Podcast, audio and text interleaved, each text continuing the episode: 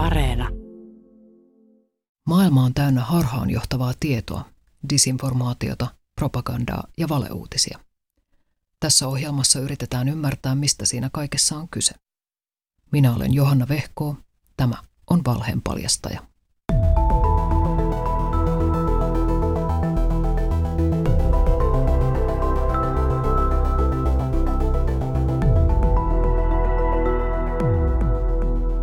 Dunning-Kruger-efekti selittää netin amatööriepidemiologien itsevarmuutta. Koronakevään aikana nähtiin suuri määrä voimakkaita ja itsevarmoja näkemyksiä pandemian etenemisestä ja torjunnasta. Näitä esittivät usein ihmiset, joilla ei ollut minkäänlaista osaamista epidemiologian tai virologian alueilla. Heidän itsevarmuuttaan selittää Dunning-Kruger-vaikutus – Psykologian ilmiö on niin yleinen, että siitä on tullut suosittu meemi. Kukapa ei olisi törmännyt koronakevään aikana amatööriepidemiologeihin, jotka esittivät epäröimättömiä arvioita oikeista ja vääristä toimenpiteistä pandemian torjunnassa. Vankkoja näkemyksiä piisasi muun muassa viruksen tarttumistavoista, etenemisvauhdista ja sairastuneiden kuolleisuudesta – Vaikutti siltä, että yllättävän moni oli yhtäkkiä suorittanut jonkinlaisen virologian kirjekurssin. He tiesivät parhaiten, millaisia rajoitustoimenpiteitä pitäisi tehdä ja millaisia ei. Jos käyttää sosiaalista mediaa, tuskin välttyy tältä ilmiöltä. Se ei rajoitu poikkeusoloihin, vaan sitä voi havaita jokapäiväisessä arjessa useilla eri tietämisen ja osaamisen osa-alueilla. Oman elämänsä epidemiologeja vaivasi kognitiivinen vinouma, jota kutsutaan nimellä Dunning-Kruger-efekti. Suomeksi ilmiöstä on käytetty myös termiä ylivertaisuusvinouma. Se tarkoittaa ihmisille varsin tavanomaista taipumusta yliarvioida omia kykyjään.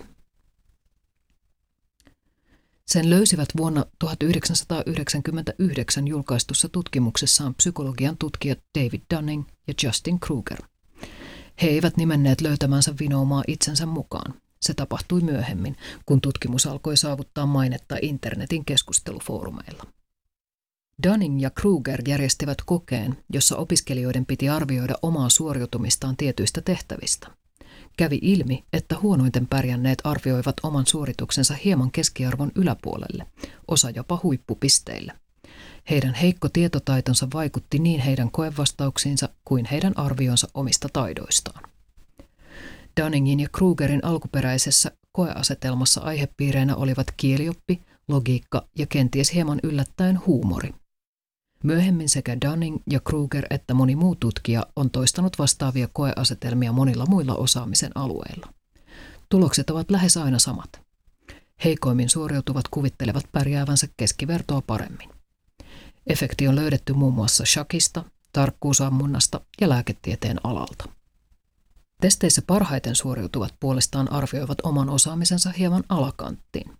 Tämä johtuu siitä, että he kuvittelevat muidenkin osaavan enimmäkseen samat asiat.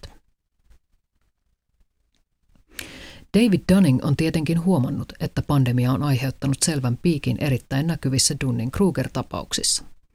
Hän on toistuvasti twiitannut sattuvimmista esimerkkeistä – Dunning selittää valheenpaljastajan haastattelussa, että koronapandemiaan liittyy useita piirteitä, jotka luovat oivalliset olosuhteet Dunning-Krugerille.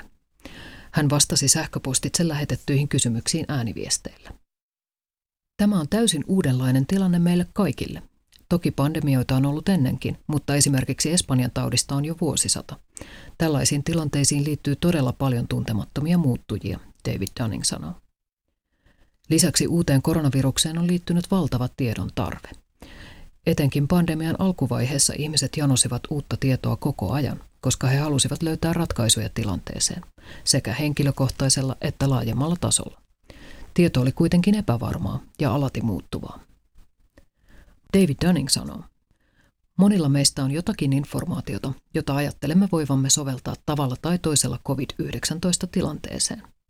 Joku esimerkiksi tietää evoluutiosta, toinen osaa laskea kasvukäyriä. Sitten he soveltavat tätä tietoa koronapandemiaan.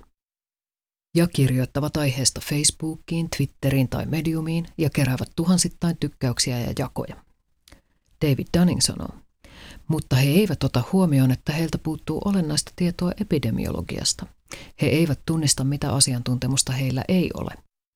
Voi olla, että he ovat oikealla jäljillä ja voisivat yhteistyössä epidemiologin kanssa päästä hyvinkin tuloksiin, mutta he uskovat liikaa omiin kykyihinsä ja yrittävät yksin. Ongelmia tulee siitä, kun asiantuntemattoman ekspertin näkemykset vaikuttavat yleiseen mielipiteeseen ja tosielämän toimenpiteisiin. Esimerkiksi Yhdysvalloissa tällaiset itsevarmat kirjoitukset ovat vaikuttaneet pandemiaan liittyvään poliittiseen päätöksentekoon. Onko Dunning-Kruger-vaikutusta sitten mahdollista välttää? Ainakin voi pyrkiä tunnistamaan tilanteet, joissa vaikutus on todennäköisin. Tällaisia ovat uudet, yllättävät tai harvinaiset tilanteet, joihin liittyy tuntemattomia riskejä. David Dunning sanoo, Ikävä kyllä tällaisilla tilanteilla on usein myös merkittäviä seurauksia. Emme esimerkiksi päätä monta kertaa elämässä hankkia lapsia tai ostaa taloa. Ne ovat uusia tilanteita, joissa emme tiedä sitä, että emme tiedä. Tällöin otamme mallia muista, tutummista tilanteista. Esimerkiksi uudesta koronaviruksesta on sinnikäs uskomus, että se katoaa kesällä, koska influenssalle tapaa käydä niin. Mutta koronavirus ei ole influenssavirus, joten meidän ei pitäisi tehdä oletuksia sen perusteella. David Dunning kertoo tarkkailevansa itseään jatkuvasti Dunning-Kruger-efektin varalta.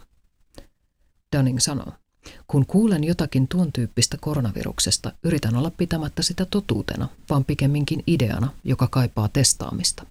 Odotan jonkinlaista vahvistusta toisesta riippumattomasta lähteestä. Dunning-Krugerista on tullut myös meemi. Se toimii humoristisena tai pilkallisena heittona nettikeskusteluissa ilman, että käsitettä tarvitsee selittää. Jos tekee Dunning-Krugerilla haun vaikkapa Redditistä tai Twitteristä, saa lukuisia uusia tuloksia joka päivä. David Dunning itse kertoo suhtautuvansa internetmaineeseensa pääosin positiivisesti. Hän mainitsee kitaristilaulaja Jack Whitein haastattelun, jossa tältä kysyttiin näkemystä Seven Nation Army-kappaleen kitarariffin laajaan levinneisyyteen. Sitä on jo vuosien ajan laulettu vaihtelevilla sanoilla muun muassa jalkapallootteluissa ja poliittisissa tilaisuuksissa.